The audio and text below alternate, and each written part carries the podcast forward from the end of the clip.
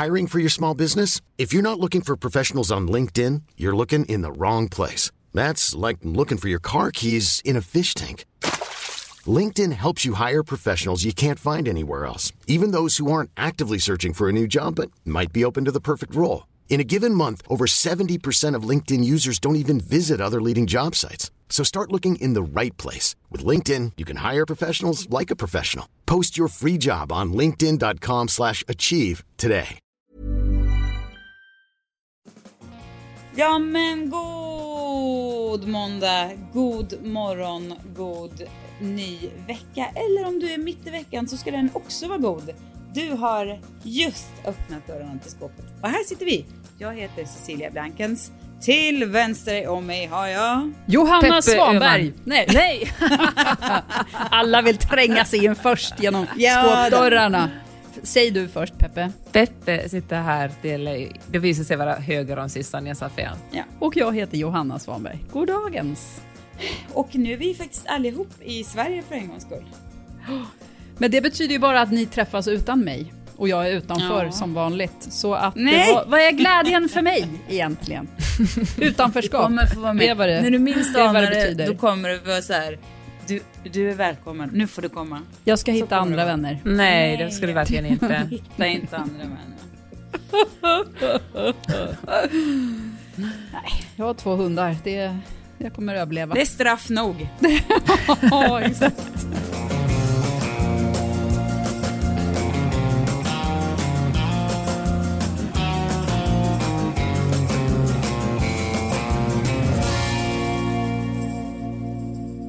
Alltså det här, kommer du ihåg Johanna när du så här skickade ett sms och var så här. Hur är det att ha två hundar typ? Och jag bara var busy med någonting, kunde inte svara, svara liksom några timmar senare och bara nej, gör det inte. Det är jättejobbigt, det räcker absolut med en hund. Du bara too late, hade skaffat en hund till. Ja, jag älskar mina hundar, men det var kanske inte ett jättebra beslut vi tog när vi mådde så bra den där sommaren.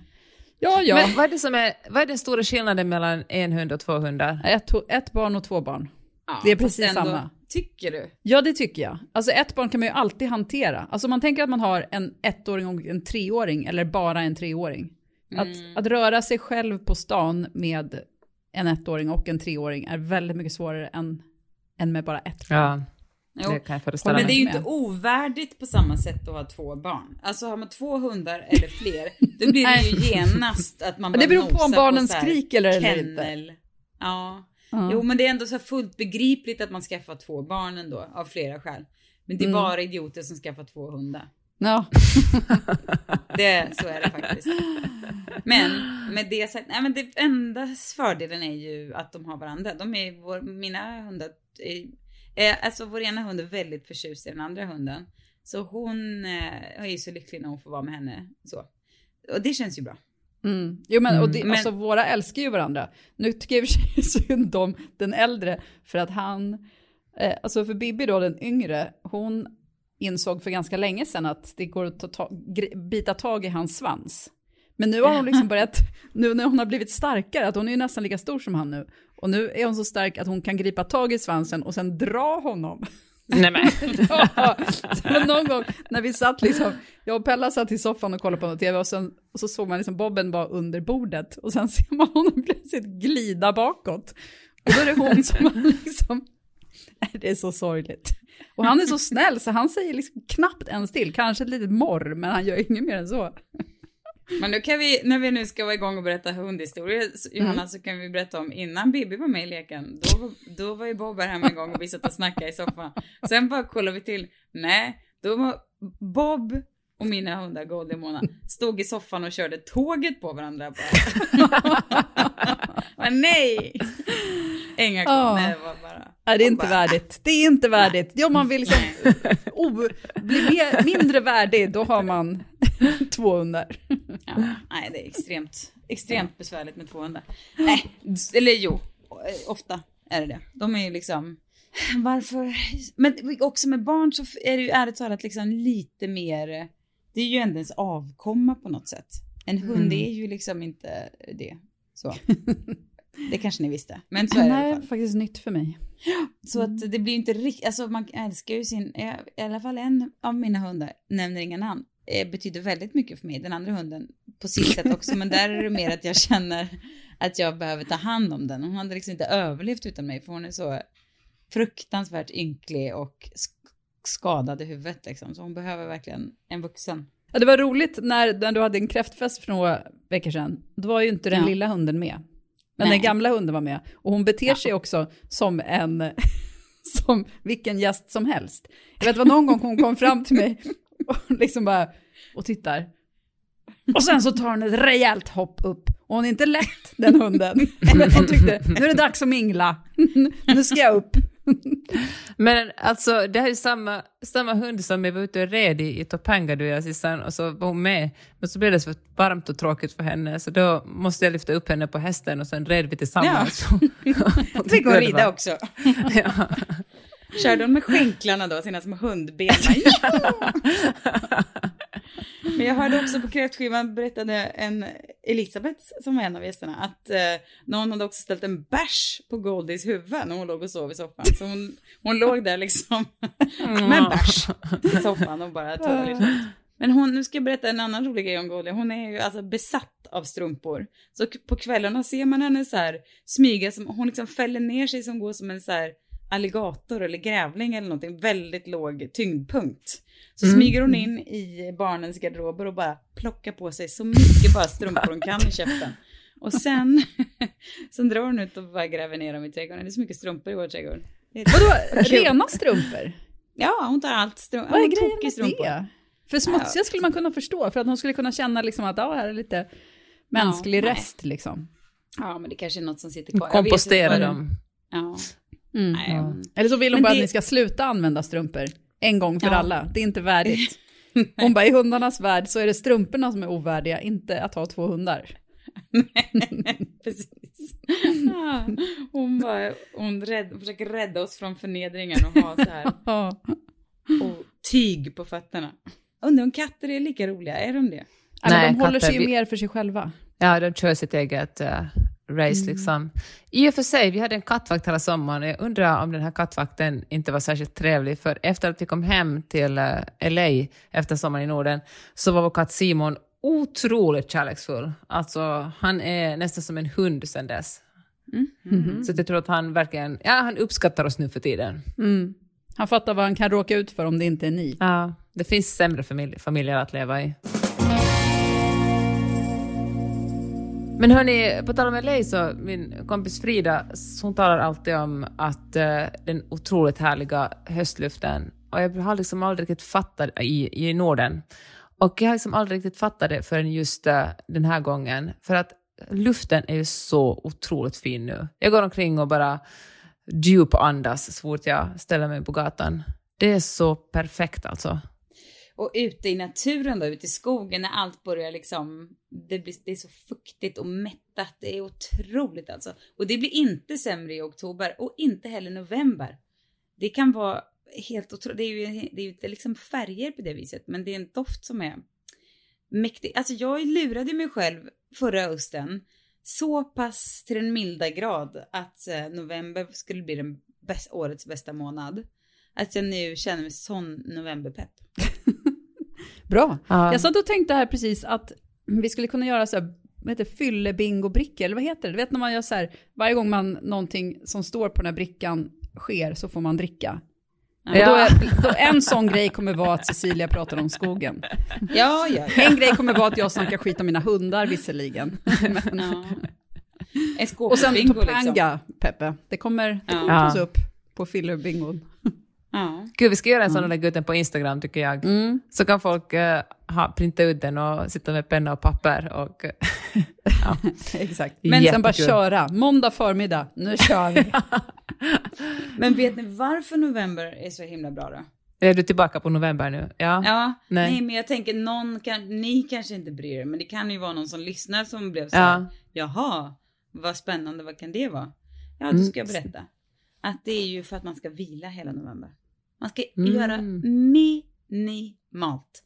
Man ska liksom bara hem direkt i myskläderna. Man ska typ äta chips till middag varje dag.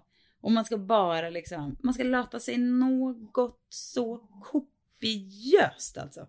Och bara minsta möjliga hela november. bara läsa böcker och kolla på film och alltså var extremt inaktiv. Mm. Men oktober då? För det är ju det vi börjar närma oss. Jag känner att november fortfarande Oktober? är väldigt. Ja, november är väldigt långt bort. Nej, men det är för att oktober, den sköter sig själv. Det är ju årets bästa månad. Okej. Den Nej, jag visste inte liksom... det, att det var det. Va? Visste du inte? Men det är... Nej, jag visste inte det. Hade missat. Needless to say, det finns i, Mm. oktober är ju det vackraste vi har. Alla färgerna, alla dofterna, man kan ha de roligaste kläderna, jättemycket som händer, man har full av energi. Ja, det är ju den bästa månaden. Så det, men sen kommer november som är lite svårare. Nu måste jag bara hitta på någonting bra och älska januari och februari också. Januari är ändå ganska bra, men februari är ju inte, det är inte mycket att ha. Mars tycker jag Jag tyckte, eh, Riktigt jag tyckte alltid januari, februari, mars var de svåraste år, månaderna om året när jag nu bodde på ett, i ett kallt klimat. Men mars, mars kan du, det kan du komma över för då fyller jag år. Så det är ju en Ja, glädjens det. månad för hela mänskligheten. Ja, så sant. Så. Du och min son faktiskt. Den Ja. ena fyller den 13 och den andra den 15. Ja, men det är bara Du en av dem som betyder någonting, Peppe, det vet vi alla. Och det är inte en kille. Nej. Obviously not. Du Peppe, du har ju nyss rest till Sverige och jag reste till Portugal förra veckan för att eh, Mm. besöka våra fabriker och sådär. Och då upplevde vi ganska liknande känslor inför det här med att resa. Och det tycker jag på något sätt är så här, det är inte riktigt väntat av, på något sätt det känner jag, det passar liksom inte in i vår eh, liksom personlighetsbild. Nej, Att verkligen vi är inte. så Att klena ni är såna- resenärer. Ångestresenärer. Ja. Ja, Berätta hur det, hur det var för dig Peppe och så kan vi bara försöka eh, se ifall någon annan kanske känner igen det här och vad liksom, hu- ja, eh, hur, varför? Ja, men jag har alltid tyckt att det är så att det är lättare om man åker hela familjen, men att åka ut, eller halva familjen bakom sig och liksom åka så otroligt långt borta, är så, det är så jobbigt. Att åka ensam, nu tog jag med liksom ett barn, men att åka ensam är ju, det är så vidrigt. Och alltså flera dagar innan, eller flera veckor innan jag ska resa kan jag den ha så här ångest över. Men det är ju inte så att du är så här, åh, min familj, jag kan inte vara utan dem en vecka, jag går sönder, jag blir halv. Nej. Det är inte det. Jag vet faktiskt inte vad det beror på, men alltså det värsta, det är så, jag är så full av ångest. Hela resan från oss, från Santa Monica till LAX, är jag nästan, det är nästan så jag får en blackout, det är så hemskt. Och sen genom tullen, in i liksom, men när jag är liksom på väg, då släpper det lite. Alltså när jag väl liksom, när det är no turning back, då det är har för att du jag börjar accepterat supa mitt då? öde. ja, ja, ja, på baren. flygplatsen, sitter bredvid då- en morsa som har däckat efter en halvtimme. ja, det är hon som tar mig till gaten sen. Nej, det är därför hon är med alltså. Men, nej, men eh, alltså det jag vet inte, nej, jag, får säga, jag håller med dig Susanne, det känner, det tycker jag, tycker jag är en ganska cool och tuff person vanligtvis, men just det här resan, det är så svårt. Det är så otroligt jobbigt. Och jag, har jag tror att det beror på att jag har en känsla av att jag aldrig kommer att se dem mer. Jag kommer aldrig att komma tillbaka. Nej. Det kommer antingen att hända mig någonting eller så händer det någonting i LA. Det är den stora jordbävningen som kommer eller något sånt. Och det är sista gången vi träffas. Och det här är det största misstaget jag gjorde i hela mitt liv, var att, eh, att bara åka. Ja. Hur känns det för dig då? Ja men det är faktiskt exakt likadant. Det alltså känslan är när jag ska åka iväg. Men jag har jättespeciella regler för det, det, är, det är mycket lättare att resa inom Europa. Och inom landet helt ofarligt. Tyvärr, Då kan inget Mm. gå snett. Det Nej. är konstigt. Så det, det, det är bara liksom när jag ska utanför liksom Skandinavien de här känslorna börjar komma. Ska jag resa liksom långt, ska det vara vatten emellan, då är det stora ångestkänslor. Ja. Alltså, jag, jag kan inte faktiskt... Jag kan Men det handlar ju om- något tillfälle när jag har, har starkare ångest. Alltså det där så att man bara är som att man... Så är känslan alltså. Det är hemskt. Ja, det är verkligen Jag, som, alltså jag, kan, jag vet vad ni menar för känslor, jag förstår hur ni menar. Men jag tänker, är det också så att ni väljer att gå in i ångesten? Eller är det bara jag som lider av detta mindre än, än ni? Ja, det går liksom inte att stå emot riktigt alltså. Det har säkert med, jo, när vi åkte till Portugal, alltså Port, det var, vi ska vara borta i fyra dagar och vi har ett resa, så det var verkligen en, en liten resa ändå. Det var inte så. Men så visste jag att Teresa var så här, Teresa min eh, vän och kollega, hon, eh, hon hade haft väldigt lite så här kontakt, alltså vi brukar ändå höras varje dag fram och tillbaka, men hon jag, man, hon hade ställt väldigt lite frågor om resan och man märkte att hon var, alltså jag kände att så här, att det fanns, att det var så här, nej bäst jag ligger lågt var känslan Mm. från hennes håll så här. Ja, och sen så när hördes vi liksom innan vi skulle ses på flygplatsen bara, jag bara måste varna, det är liksom hormonkaos i kropp och kombinerat med liksom åka iväg ångest. Eh, Så hon kom fram och var bara så här. Och då fick jag ju vara liksom the big, alltså jag ville också gråta. Men jag fick inte riktigt, det fanns ju inte riktigt utrymme att vi båda två vuxna människor bara "Vi ska åka till Otroligt om ni båda två så dagar." gick av planet och bara... och folk Men bara, det nej, men var ju det, det typ så. lugnt. Ja, Ja. också att man, Nej men Du vet. snälla, ni får väl sluta åka dit känner jag. Så där kan ni inte hålla på. Känns orimligt. Vadå, vad, nej men kan, vi kan inte sluta åka dit för att sen så fort man sätter sig på planet så är det så här, va? Vad var det där? Då försvinner det liksom. Så är man framme och det är så härligt och kul, allt är underbart och liksom man bara får jättemycket jobb gjort och bara Jo, när vi skulle kliva på också så var det så här, ja men ni står på sån här standby bara, och vi bara yes, fan skönt, jag kände att det skulle, vi skulle slippa åka. Att de hade gjort fel med våra biljetter. Ah, och sen, så bör, och sen löste de det och bara, nej helvete också. Ja, men sen så när man åker hem så satt man så här, åh vi bodde på ett jättehärligt hotell, eh, Casa Baltasar i Lissabon som jag innerligt vill rekommendera. Det var ett så sjukt härligt hotell. Och vi jobbade då, fick jättemycket jobb gjort och du vet löste massa strulknutar som har funnits med fabriker och så. Så det var en extremt eh, värdefull resa. Eh, så då åker man hem glad i hågen, för hemresa har man heller ingen ångest, utan det är bara vägresa Nej, som aldrig. är. Hemresa kan, plan störtar aldrig på hemvägen. Det är ju en konstig logik, men så är det i alla fall i mitt huvud. Ja, och sen så då är man så glad. Det är som en helt, alltså en helt annan människa. Alltså, så jävla löjligt.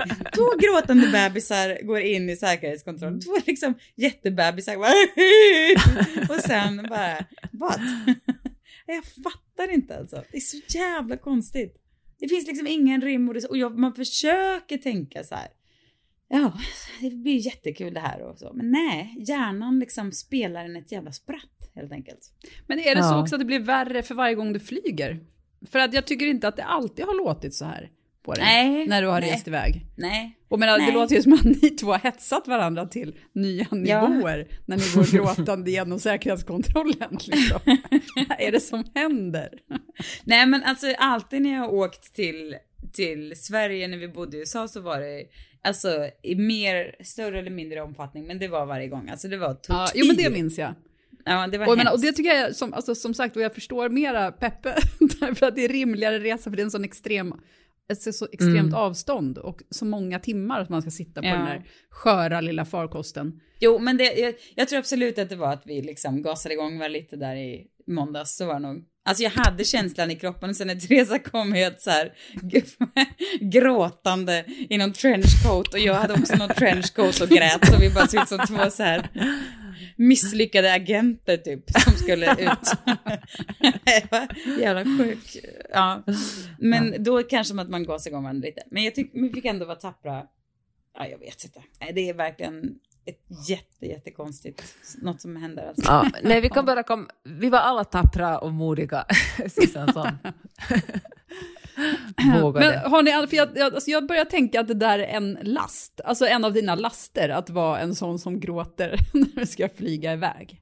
Eller? Ja. Är det att, är det att Ja. dra saker till sin spets? Ja, men last är inte det någonting mer, alltså det är ju mer en shortcoming eller vad ska man säga, eller en, Ja, men En- kan inte det vara det lite grann? Jo, ja kanske att jag så här envisas med att åka iväg, men också jag beter mig som en bebis varje gång jag ska göra Ja. det. För att sen bli ett- jätteglad och bara. Beteende man upprepar utan att ta sig ur det. Ja, kanske Ja. det är faktiskt det. Ja, Ja, en last.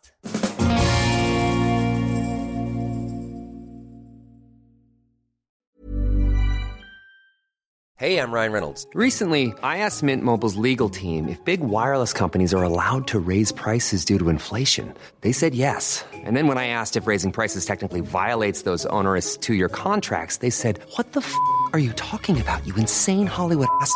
F- So to recap, we're cutting the price of Mint Unlimited from $30 a month to just $15 a month. Give it a try at mintmobile.com slash switch. $45 upfront for three months plus taxes and fees. Promo for new customers for limited time. Unlimited more than 40 gigabytes per month. Slows. Full terms at mintmobile.com.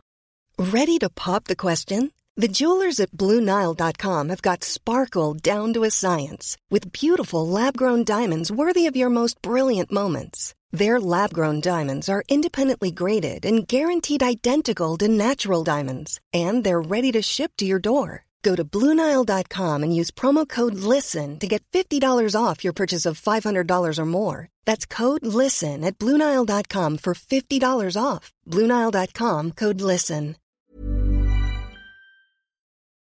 Johanna, har du några laster? Ja, alltså jag har en som jag har tänkt som är liksom ett, det är inte ett liknande beteende, fast det är ett beteende på samma sätt. Och så det är, alltså det är inte en last på det sättet att jag äter för mycket chips, utan det är ett, bara en obehaglig sak som jag håller på med som jag skulle önska att jag kunde sluta med. Och det är att jag inte känner igen folk som jag har träffat tidigare när jag träffar dem, du vet, efter en lång tid igen, typ. Och det stämmer inte alltid, men det stämmer. Men du vet, jag går på någon så här middag och så märker jag att det är någon som tittar. Och jag bara, hmm, ja. och sen så kanske jag att hon tittar mer, så här, bara, du vet när man tittar så här, äh, äh. Och jag Ja. bara, Hä? ja, vadå? Och förstår inte vem det är förrän då, typ dagen efter. Eller som, men det hände på Elgalan, att jag stod och pratade med en person som jag känner och så stod hon som stod bredvid henne och bara, hej, och jag bara, har vi träffats? Hon bara, men det är ju jag. Och jag bara, oj! Det är som Men det är ju jag. Ja. Och det är en Okej, person som jag har träffat massor av gånger. Och alltså, Det ska jag säga. Det ska jag, gud vad, vilken otroligt kul prank att bara utsätta folk för. Alltså folk man inte har träffat. Och bara, men det är ju jag.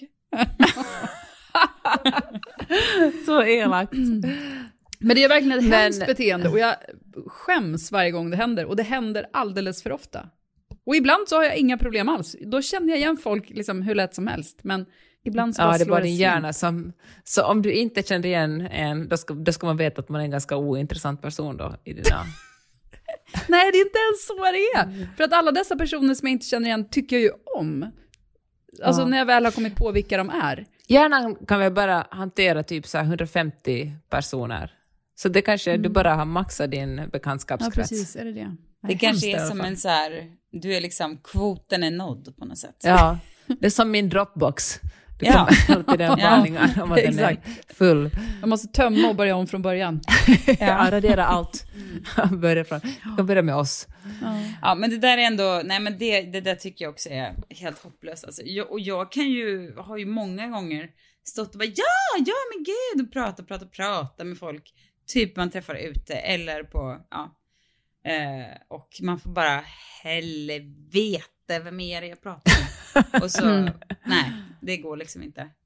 Men eh, ja, nej, man, kanske, man borde ha någon form av eh, bara, man kanske bara ska dra helt enkelt. Det är hemskt. Ja, nej, men vissa är ju så, alltså, kan ju känna igen folk hur lätt som helst och minns detaljer och allt möjligt. Jag gör ju verkligen inte det. Fruktansvärt. Peppe, vad har du för din, vad är din värsta last? Ja, jag har tänkt mycket på det här, men... Men... Men du har men- inga! men så, fy fan vilken äcklig person som inte har någon last där. Men eh, jag vet, alltså allt jag kommer att tänka på känns sådär koketterande. Alltså, jag, Nej men vadå? Hur då menar du? nej, men jag äter choklad varje dag, men det är väl ändå världens tråkigaste last. Och det är väl ingen last, det är väl bara normalt mänskligt beteende. Ja, Det är väl Men, ingen ehm, last om, om inte någon, om man inte lid, eller liksom kan hindra det eller lider av det. Är det en last? Nej. Det, alltså jag tänker att last är ett beteende alltså man gör som, som inte är speciellt smickrande eller bra för en, men man fortsätter göra det. Men choklad är ju nyttigt så att det skulle jag Ja, men säga. okej, men okej så här, jag dricker vin nästan varje dag. Alltså, det, är väl ändå, det får väl räknas som en last. Ja. Alltså inte en flaska, men att det händer att jag dricker ett glas vin de flesta dagar. Mm. Inte igår faktiskt, men idag kanske jag ska. Det låter Komma franskt, ikapp mig själv. tycker jag. Ja, det låter bättre om man säger att jag äter franskt dricker du än som- rosé på morgonen? Ja, men det är väl För då är det alla. franskt. Va? Gör Ja, men att vara en liten gubbe som sitter på ett café så här vid nio tiden tar sitt första glas rosé. Det, är- det är rivieran för mig. Varför, jo, men varför blir det liksom så här, den lille gubben på Medborgarplatsen hade man ju inte Ja. varit så gulligt. Det Men jag känts, tycker ju inte att det är gulligt där heller, men det är bara, men det är ett annat sätt att leva. De, alltså, Men, ja, men alltså, jag är ingen dagsdrickare alls faktiskt, jag funkar bäst med alkohol på kvällen. Men, men på tal om, om gubbarna på Medborgarplatsen, och gummorna för den delen också, så träffade jag en kompis i Finland som jobbar med ett projekt som handlar om att äh, barn ska lära sig att, äh, alltså, i Finland säger man, det här är ett jättebra ord som ni ska lära er, polygubbar och gummor inte är farliga, utan det är bara människor som dricker för mycket och, och att alkoholism är en sjukdom, det är liksom inget, det är inte ondska. Så att hon jobbar liksom på ett, eh, ja men det handlar om att eh, till exempel hade barnen fått ställa henne frågor som hon gick och ställde de här alkisarna i parken, typ spelar ni Fortnite, vad tycker ni om, vad vet jag, någon tv-serie, Stranger Things, och så hade hon kommit tillbaka med svaren för att föra de här två grupperna närmare varandra. Mm -hmm. Men är det ett problem i i Finland att barn är rädda för, för fullgubbarna jag vet alltså inte om det, fullgummorna? Kan, jag, vet, alltså, jag tror att det här projektet, nu kommer jag inte exakt ihåg vad det hette, men det, det, handlar liksom, det var bara en liten del av ett större projekt, men det handlar om att det, man ska känna sig säker på gatorna. Och jag mm. tänker att, att vara rädd, kanske det handlar i grund och botten om att inte vara rädd för någonting man verkligen, som inte är farligt. Mm. Att mycket, mänskliggöra personerna istället för att... Ja, men precis. Ja. För jag tänker att USA liksom är en kultur där allt baserar sig på rädsla. Man är rädd för allt. Det kan liksom gå från ena dagen är det mexikaner och andra dagen är det liksom, det är aldrig klimatet förresten, men det är massa... Men det är konstigt det, liksom, det där, för man är ju liksom så rädd för fel saker. Eller liksom... Ja, mm. verkligen. Att det, det här i Sverige är det väl, ja, Liksom. Men jag tänker ja. att både Sverige och Finland börjar påminna allt mer om USA på ett dåligt sätt. Ja. Och då är det väl jättebra att man börjar reda ut vad, man, vad som verkligen är farligt och vad som inte är det. Mm. Och kanske vad folk... Nu, ja, det finns ju många politiska partier som tjänar mycket på att folk är rädda för till exempel invandrare.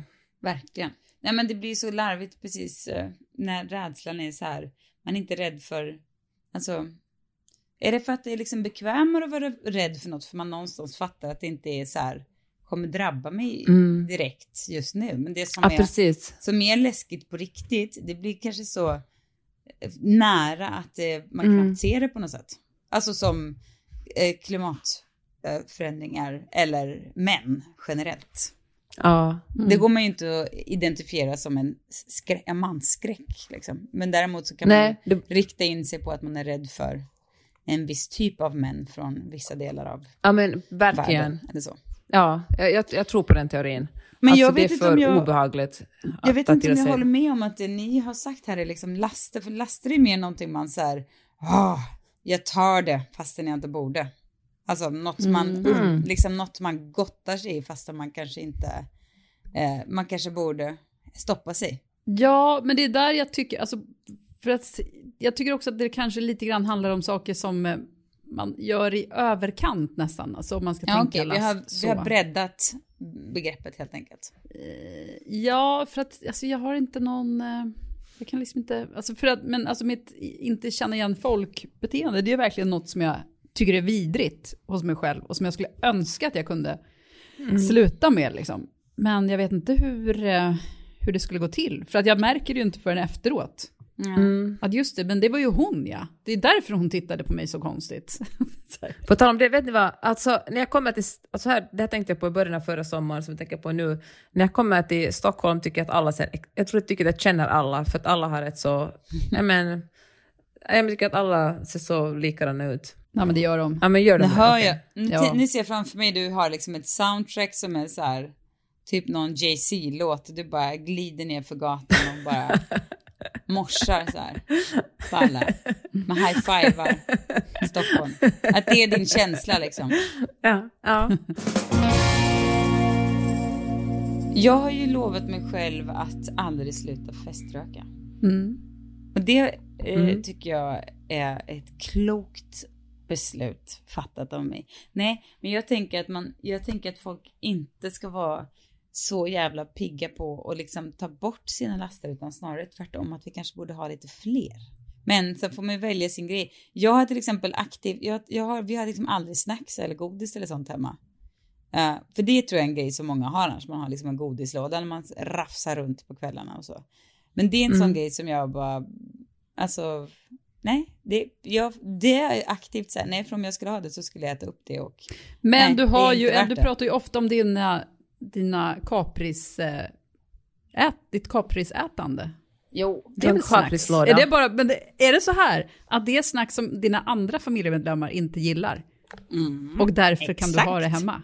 ja. ja. Vet du vad, så är det. Det roliga är att när vi har så här fransk nougat hemma, alltså sån här, eh, du vet, chokladbitar som heter fransk nougat, som är som pinnar med grejer runt. Det är som att de är mina. Ah. Ibland märker jag i och för sig att Fredrik kan ta om vi har dem, men annars är de mina. Ingen annan vågar ta dem. Väldigt praktiskt. För att de inte gillar dem eller för att det är... Nej, för att de vet att de tillhör mig. Oh. och annars bra. är mina barn, du vet, de äter ju vad som helst de har socker. Och, eh, och, och skäms inte för att smyga i skåpen fast de inte får. Men just fransk nougat, den, den är liksom, Ja, men Den är säker. Jag tycker inte, jag, kapris tycker jag inte gills som snacks för det är ju liksom, ja det kan man ju äta, det är ju nyttigt, det är ju grönsak nästan. Men det är mer liksom att jag inte har en sån här låda med Snickers och Twix och sånt där. Som folk har någon det? har.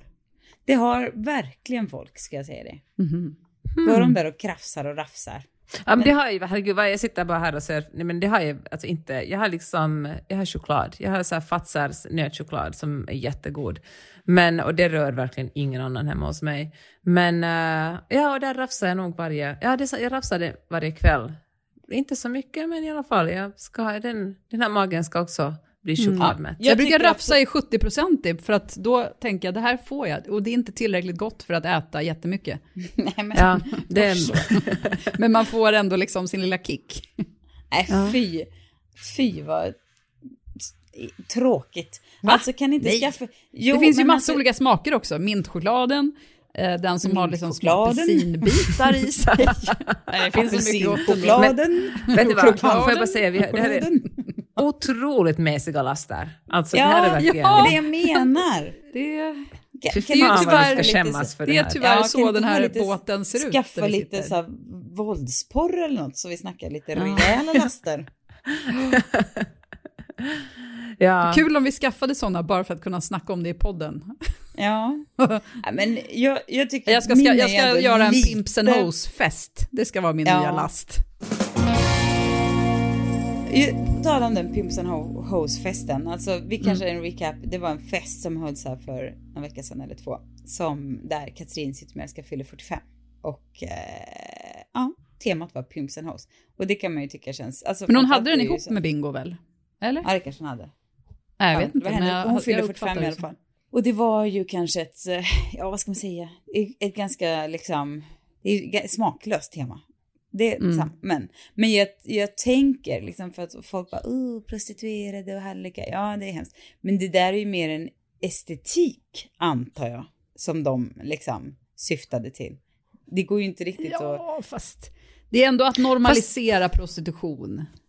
Och att, alltså jag läste om någon influencer som var på den där, som veckan innan hade varit på någon, du vet, trafficking-gala. Och sen ska hon då klä ut sig till Nej, trafficking-offer, men inte, men inte på ett trafficking-offer-sätt, utan bara som en så här glad hora. Nej. Alltså vad är det? Nej men det är faktiskt nästan värre än att ordna festen måste jag säga. Nej, Det är väl allt, jag tycker allt är lika illa, men alla är så Men korkade. hörni- Varför är det så här? är inte det här men är inte det här den här samma fenomen som när någon ordnar en halloweenfest och sen är alla klädda till liksom sexy bunny eller sexy Jo, sjuksköterska? fast sexy får, eller är väl sexy- liksom, sexy får man Nej, väl men, vara? En, men jag, jag, jag menar bara att men, själva liksom temat, visst, alltså det är väl ett svepskäl för att få klä sig sexigt? Jo, men precis. Men det är som jag läste, uh, Sandra Beijer skrev om det här. Tycker jag, väldigt bra text. Och hon skrev, men det är för Ja. att det är på engelska och för att i, sven, alltså i svenska huvuden så låter Pimps and Hoes fortfarande som att så här, oh, det är lite kul. Medan torskar och hall, liksom, eller hallickar och prostituerade är ju inte, det låter inte kul. Nej. Här kommer temat. alltså så här- ska maskerad och det är man klär ut sig till hora eller hallick. Det skulle Nej. ingen säga. Koppleri, koppleri och uh, trafficking. Ja. Ja. Det, Jo, men alltså så här, jo, fast både ja och nej, för det är klart att Katrin Zytomierska inte menar liksom, nu ska vi klä ut oss till torskar och alltså det, hon, Men det är ju precis det hon gör. Det är ju det som är det men uttalade ju temat för festen. och liksom, liksom Hugh Hefner, blinket och det där som de eh, liksom tycker är, det är ju liksom, det är ju inte alltid sam, någonting, alltså en estetik är ju inte alltid samma sak som dess, dess ursprung på något sätt. Jag tror inte att Hugh Hefner skulle vilja kallas Pimps and Hoes i och för sig. Alltså då kan man väl så här ha Playboy Mansion om man vill ha den estetiken. Men att ha hor, Ja. liksom, horor och hallickar. Fast får jag... Men Ja. Playboy Mansion visar sig ju inte vara superhärligt som det ser ut på bild. nej, alltså. nej, alltså jag menar Det- inte att det är... Flera av de där kvinnorna som... Jo, du tycker det är superhärligt. Ja, borde- Johanna. Du vill vara det. Nej men jag menar bara det är inte olagligt. Eller visst, om det pågår våldtäkter och skit så är det klart det är olagligt. Men det är inte det.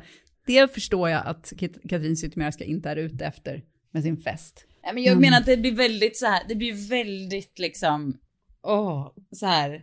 Ja, jag vet inte. Jag Att folk ska hålla på och bry sig, menar du? Ja, lite så. Alltså jag, jag säger inte att det är klart att det är liksom, som sagt, det är ju nog bara os, liksom, det är inte speciellt smakfullt tema, men av, av flera skäl liksom. Det är också så här, gud, vilket årtionde ringde liksom. Vem, Mm. vem har ens, alltså det är så här, det är som att det är så jävla tantigt på något sätt att ha så här pimpsen. Det är liksom, nej det är så här kärring-style på något sätt. Ja. Ja, men Ja. det är ju en annan sak. Det kan man ju inte, det är ju inte olagligt och liksom, alltså det får man väl ha om man vill. Men att det är lite så här 17-åring så du vet, skolfest och nu ska vi chocka lärarna. Woo, vi tar pimps and hoes. Att, Ja. det, att det är något sånt. Att, det inte, att man inte Ja, riktigt fattar.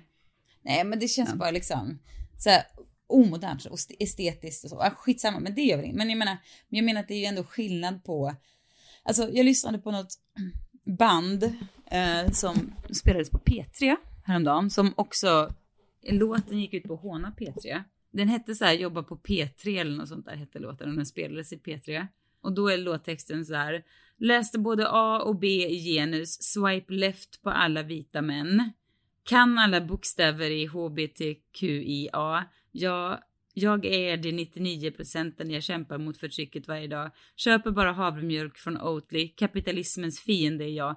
För jag jobbar på P3. Och jobbar på P3. Bor i en bostadsrätt på Möllan men jag ska flytta till förorten rätt snart. Bör, borde börja ligga med Borde börja ligga med tjejer men en flatlugg duger nog som start.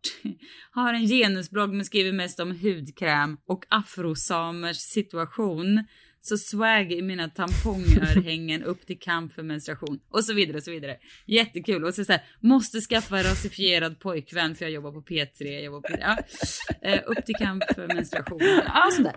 Då kände jag så här, alltså då kände jag så här att eh, det enda självklara liksom pendelsvängningen efter tiden som har varit och som det känns som att vi kanske är mitt i den där efter valet och så, den där svängningen nu, är ju såklart höger för att det här är ju liksom så sant på något sätt, den här texten. Att det är liksom, det är larvigt ju och då kan jag tänka att det blir liksom, det finns någonting i att den rösten som inte tycker det är okej att de har pimpsen, som inte kan, man ändå inte kan förstå att det är klart att de inte, det finns ju en skillnad i att vilja ha en fest för att liksom man tycker att horor är toppen, än att man bara tycker att det liksom är en härlig estetik.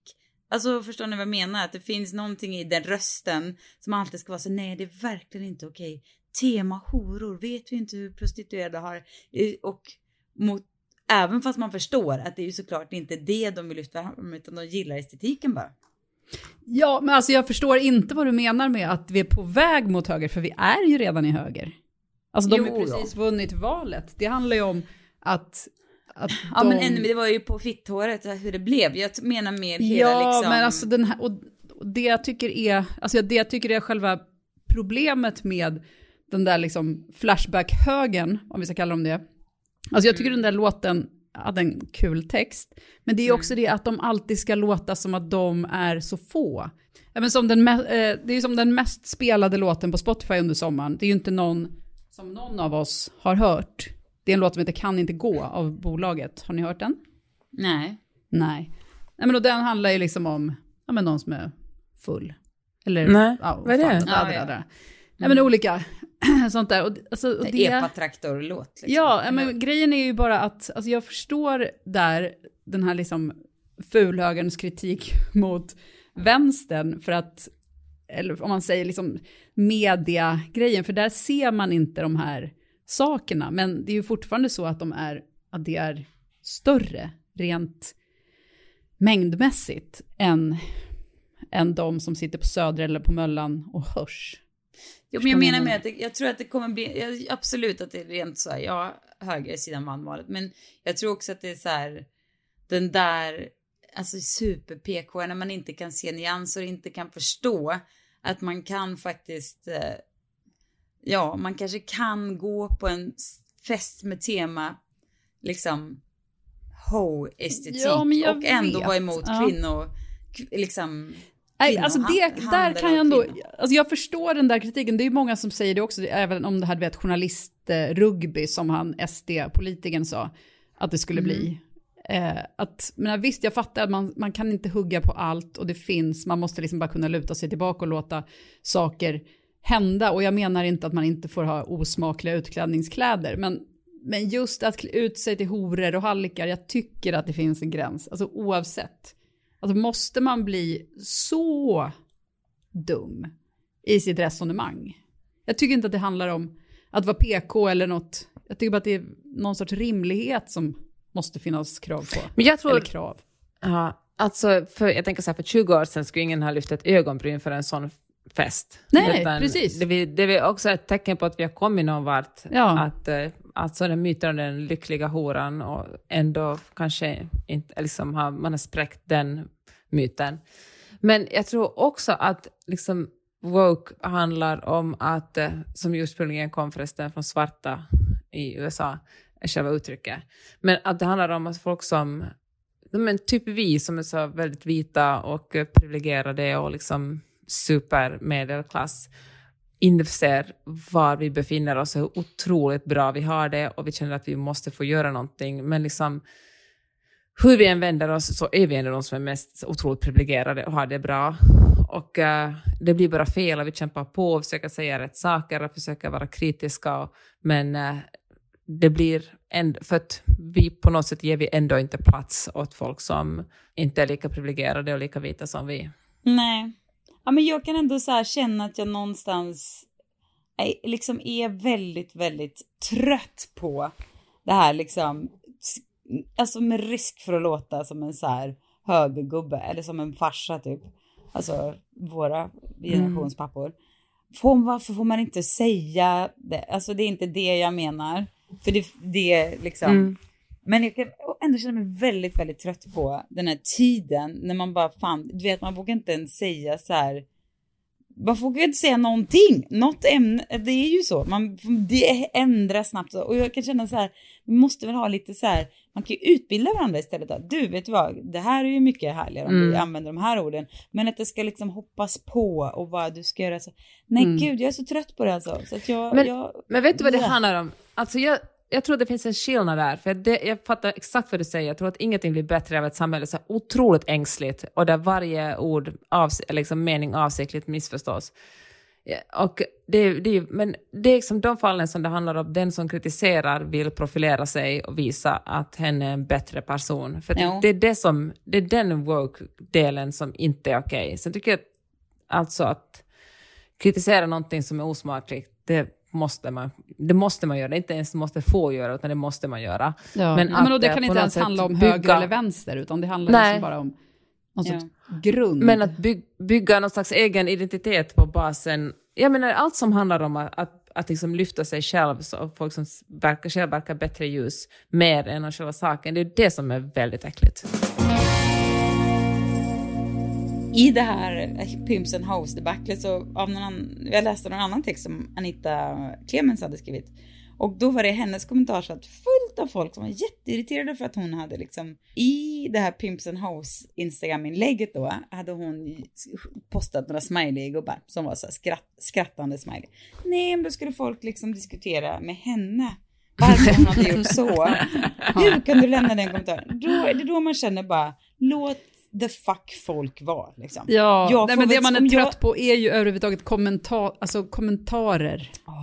Alltså folk som gömmer sig Präktiga bakom olika som ska- Ja, som ska Instagram-namn. sitta där och bara, Ja. men du, ja jag vet inte. Jag, jag, jag är liksom så här, så fort någon inte, så fort någon så här, typ kritiserar mig, då bara blockar de direkt nu för tiden. Alltså, Mm. eller inte kritisera, inte om det är sig fråga, och inte om det är liksom en diskussion. Det, Alltså, det, det, det är ju en annan sak, då har man bjudit upp till det och så. Men jag menar när det är folk som bara, "Åh, men du vet väl att du ska ha hjälm på dig typ. Eller vad fan, du vet. Jag bara, hej då, jag orkar liksom inte ens ha. Jag är så Mm. trött på folk som ska veta bäst. Som tycker sig ha någon Mm. slags rätt att berätta hur andra, vad andra får skratta åt och inte får skratta åt och inte. De, det finns ju så mycket gråzoner, de flesta kan vara, kan, skulle jag ändå påstå, alltså jag skulle inte heller, jag tror inte jag ska bli bjuden på en så här pimp, fest med Pimps and Hoes tema för att jag tror inte att det är liksom i min, jag tror inte det är aktuellt i min, bland folk jag hänger. Jag ska ha det. När jag fyller Ja. 50, då blir det Pimps and Hoes. Ja. Hörni, jag har, eh, ett, en, eh, jag har en, eh, en hel korg med tips på samma tema. Oh. Och, ja, de, och de kommer nu. Jag eh, läste nämligen en bok som eh, heter, vänta ska vi se vad den det, Den heter um, Där barnen är kungar av Delphine de Vigan, en eh, fransk kvinna. Johanna, du som är halvfransk kan säkert uttala det rättare än jag. Jag tror faktiskt jag har läst en annan av hennes böcker, för jag känner igen namnet. Ja, hon är tydligen översatt till 34 språk och en av Frankrikes bästa samtida författare. Och jag hade aldrig hört talas om henne, men jag tog med den här boken när jag var över helgen i Finland och uh, superhärligt att sitta och läsa på flyget, kan rekommendera det. Och det handlar om en kvinna som eh, går med i Frankrikes första, men typ Big Brother, och hon tänker att hon ska bli känd, och hon blir faktiskt lite känd. Men det här kändisskapet rinner snabbt ut i sanden och så blir hon lite av en ingen igen, och sen dess så längtar hon efter den här underbara känslan när hon blir igenkänd på gatan och folk älskar henne och skickar meddelanden åt henne. Och när hon får barn så börjar hon en YouTube-kanal för de här barnen. Och eh, den här kanalen växer och eh, snart är den Frankrikes största och hon tjänar otroligt mycket pengar på det. Och eh, när hennes barn är typ 6-8 så försvinner ett barn. Och uh, ska jag inte spåra det mer. Men den här boken handlar mycket om vad som är okej på att, ja, hur mycket det är okej att använda sina barn i sina YouTube-flöden och tjäna pengar på att man har gulliga barn på, på Instagram och TikTok och då framförallt YouTube. Så den kan jag verkligen rekommendera. Och efter att man har läst den, eller före det, så kan man lyssna på Svenska Dagbladets podd som heter Blenda, som gör så här granskande journalistik. Och eh, de har ett jättebra avsnitt om den här eh, uh, youtubern, influencern Pontus Rasmusson, som jag aldrig hade hört talas om förut eftersom jag verkligen inte är rätt målgrupp. Och jag trodde inte att jag skulle vara intresserad av att höra om det, men det var faktiskt otroligt intressant att höra hur mycket man kan sälja, eller hur mycket pengar man kan tjäna på barn. Alltså genom att uh, sälja grejer till, till barn. Och, uh, och jag fick också en lite sån här, jag vet inte, en sån här, känner att jag måste checka mig själv lite, ha bättre koll på vad mina barn kollar på på YouTube. För att uh, det verkar väldigt så här, oskyldigt. Det här är liksom en, en glad kille som snackar om gulliga saker. Men tydligen så så den här, anspelar han på sex väldigt mycket och sex med väldigt unga barn, den här, den här influencern. Nu har, nu har tydligen YouTube stängt av honom. Men det som var kanske mest chockerande för mig är hur hans föräldrar, det är alltså en ung person som bor hemma med sina föräldrar och de här föräldrarna är arbetslösa, eller de har liksom inte officiellt något jobb, men de jobbar ändå för honom som, de är med liksom i hans videon och han prankar dem och, och de sköter också kundtjänsten och, och tydligen en, en, en ganska en stor del av hans företag. Och uh, de verkar inte heller se något problem att tjäna en massa pengar på andra människors barn. Ja, väldigt, uh, man blir väldigt cynisk när man ly lyssnar på den här podden, Blenda heter den, men den är verkligen jätte, jättebra. Väldigt spännande ämne också, för det känns som att det här skulle kunna vara en sån sak som man med lite perspektiv eh, inser så här, hoppsan, vad, vad konstigt. Ungefär som att liksom, du vet, våra föräldrar rökte inomhus. Lite, alltså ja, att det är exakt lite, det.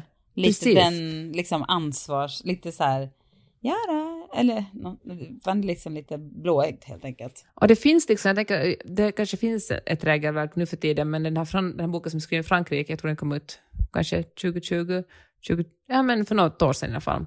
Men då fanns det ännu inget riktigt regelverk för hur mycket barn får jobba. Jag menar, i så här film och tv finns det ganska stränga regler kring hur många timmar barn får jobba och de måste bara gå, alltså ha tillgång till skola. Men att eh, som så ofta så liksom släpar lagstiftningen efter när det kommer till nya medier. Så att här, eh, ja, För att inte tala liksom om barnens rättigheter och privatliv och, och så vidare. Ja, väldigt. eh, jag, lägger, jag ska försöka komma ihåg att lägga upp den här boken både på Facebook och på Skåpets Instagram så ni kan se hur den ser ut och, och kolla om ni vill Ja, men det måste vi verkligen bli den. bättre på faktiskt. Så nu Ja. gör vi det. Jag gör ett egotips här och vill tipsa er om, det finns ju en webbshop där som säljer, ja, Sveriges, kanske Europas bästa skor. Ja, alltså om du frågar mig. Mm. Den heter Blankens, blankens.com. Nej, ja, så där kan man ju köpa sina skor och väskor. Men jag vill särskilt lyfta nu när em, det är lite höst och så, så har vi en sko som heter The Alexia. Och den här skon är, har vi fyra varianter och jag, den här är liksom min, det är min stolthet den här skon för att den är, den är så sjukt bra bara. Den är, Johanna, du har väl den Ja, också? den är toppen. Ja. Mycket bra. Och vet du senast idag var det någon som frågade mig om den på Insta. Alltså den är verkligen Va? eh, otroligt populär. Kan man ha den om man har ganska tjocka vader? Eh, ja, men eh, det, det, det kan man absolut ha. Alltså den sitter ju tajtare förstås om man har liksom en större vad. Men hittills har jag nog inte stött på någon som inte har fått i sitt ben i den. Men man kan ju tänka, har man lite större vader så kan man också alltid tänka att man kan gå upp en storlek och lägga i en sula så får man lite extra Mm. rymd också. Eller Men, man tar eh, en låga, för det finns ju låg. Eller en låga, också. precis. Det kan man också göra. Men den är, är, det är liksom e, är kromfritt ek ekologiskt eh, certifierat läder. Och då kanske någon undrar, vadå certifierat läder? Har inte ni bara ekoläder?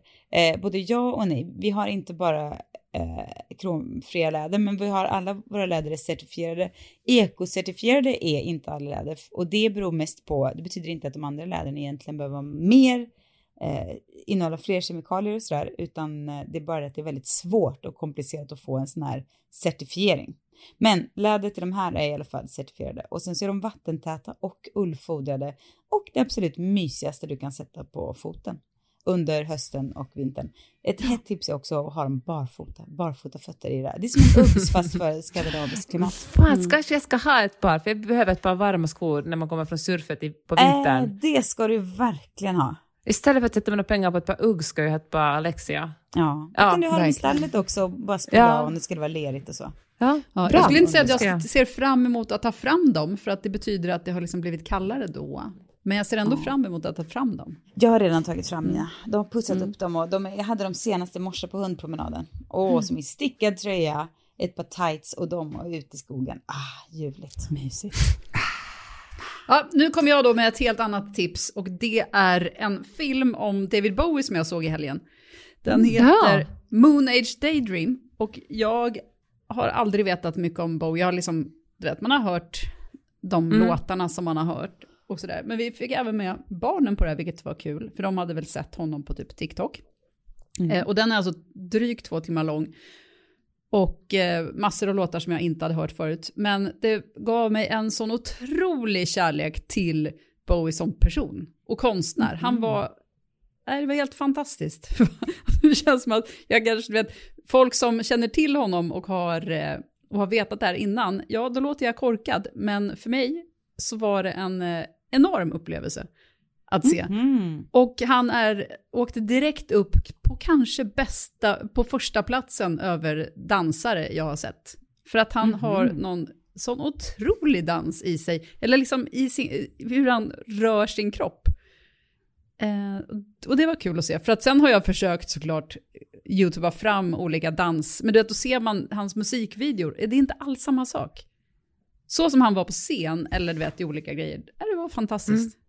Det, Vilket bra tips, det vill jag verkligen se. Mycket Ja. bra tips. den går på bio, kan jag säga. Jaha, det var på bio ni såg den alltså? Ja. Jaha, okej. Väldigt Mm. mysigt. Men, men det jag också skulle säga då, att för att han är ju en sån konstnär i så många olika, alltså det är ju inte bara musiken, utan det är ju ja, men, dansen, men även konsten. Och, och just hans sätt att hela tiden förnya sig och det man snackar om Madonna, att hon är ny hela tiden. Han hade ju någon grej att han du vet, förnyar sig varje halvår. Mm. Och så smart och rolig och hade liksom så egna tankar om livet och var så klok och nej, underbar. Jaha, vad kul. Ja. Men det här måste man palla sig iväg och se på bio alltså? Ja, men den kommer ju säkert snart på, på vilken streamingtjänst som helst. Nu minns jag inte vilken det var som låg bakom, men eh, det är väl bara att hålla utkik. Den kommer komma. Eller typ vet, SVT Play, där det finns. Mm. På ställen där det finns bra grejer. Moon Age Daydream heter den i alla fall. Det Kul! var kul. Ja. Kul med så Men- ögonöppnar-grejer som man inte trodde. Verkligen. Mm. Men hörni, nu vill jag berätta i ett land där SD, vill jag bara berätta ett, en liten kort historia om mina underbara grannar, Bosse och Birgitta. Men också grannen bredvid som jag aldrig kan komma ihåg vad han heter, men skitsamma. De, Bosse och Birgitta, tv- tvärs över gatan hos oss ligger det en så här, det heter väl säkert inte flyktingförläggning, men ett boende för nyanlända då. Alltså Mm. någon slags här, det är liksom lite barackupplägg så, men i alla fall. Eh, och där bodde det en kvinna för en, något, ja, flyttade in där. Våra grannar Bosse och Birgitta som är 80 plus, eh, bör, började liksom, fick kontakt med henne. Och eh, de umgicks eh, jättemycket. Och eh, så, sen så hade hon hennes tid, alltså hon var tvungen att skaffa eget boende då. Och eh, då så blev vår tredje granne där inkopplad och bara, vänta jag, kan, jag har ett garage här som står tomt. Ni kan, jag kan sätta in ett litet trinettkök och så, kan ni få bo där? Eh, sa till den här tjejen då. Och då kom, och då var, kom hennes man, hon är från Afghanistan, hennes man kom också hit från Afghanistan. Och så under tiden har hon fått två barn och bott i det här garaget då. Och hon har utbildat sig och jobbar inom vården och är liksom sånt jävla geni. Hon vad kan ha varit i Sverige i tre år och är, har fått två barn och vet, pratar perfekt svenska. En otrolig människa hon. Och så jävla härlig bara, mysig, trevlig. Mm, och sen så den här grannen då som de bor nu skulle han skilja sig, det var ju tråkigt, och, och ha sålt sitt hus. Nej men då har han då alltså köpt ett annat, lite mindre hus här i krokarna, men köpt sitt hus anpassat för han har sin nya tjej och du vet, de ska leva så här varannan veckas liv. Men han har köpt huset han har köpt, där har han liksom köpt ett hus så att han kan säkerställa att hans, den här familjen som har fått bo under hans ska kunna flytta med och kunna fortsätta ha ett liksom Nej, vad fint. boende. Han, liksom, hans husköp har styrts så att de ska kunna få fortsätta. För det är liksom, du vet, ja, det är ju kört att hitta boende i Stockholm. Jag menar, Ja, i, Dan- nej men det går ju liksom inte. Alltså, och hennes man jo- jobbar inte, men hon jobbar, ja. Så då fick de, ja det tycker jag var så otroligt fin historia. Hon var så glad, när jag, för vi har hela gatan här oroat sig för hur ska det gå, hur ska det gå. Men då, ja, det löste det sig på det viset så alla får Gud vad Ja, härligt. Det är härligt. Ja, Mm. integrations... Eh, mys. Det går inte bara åt helvete. Det finns massa bra saker som händer också. Det ska vi inte Fan glömma. skönt. Man vill verkligen, eller man måste ibland höra sådana historier också. Ja. Tack för den. Ja. Hörni, härligt att prata med er. Vi hörs igen nästa vecka. Ja. Ja. Peppe, ska du säga ditt vanliga? För du är så bra på att säga det. Äsch, den här gamla... Okej, nu kommer det. Tack för att ni lyssnade också den här veckan och tack för att ni prenumererar på skåpet och eh, ger oss en liten recension och några stjärnor om ni tycker det är bra. Det betyder supermycket för algoritmen och för vår podcast. Och uh, var snälla och tipsa en vän som har bra smak i poddar. Så hörs vi nästa vecka. Underbart. Hej då! Hej då!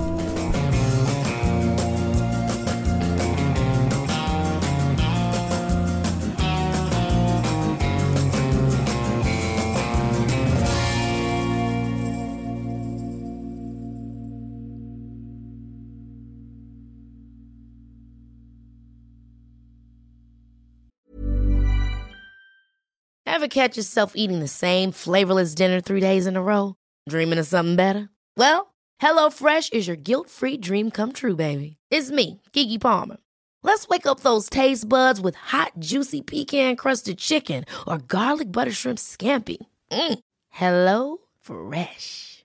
Stop dreaming of all the delicious possibilities and dig in at HelloFresh.com. Let's get this dinner party started. Even when we're on a budget, we still deserve nice things. Quince is a place to scoop up stunning high-end goods for 50 to 80% less than similar brands. They have buttery soft cashmere sweaters starting at $50, luxurious Italian leather bags, and so much more. Plus, Quince only works with factories that use safe, ethical, and responsible manufacturing. Get the high-end goods you'll love without the high price tag with Quince. Go to quince.com slash style for free shipping and 365-day returns.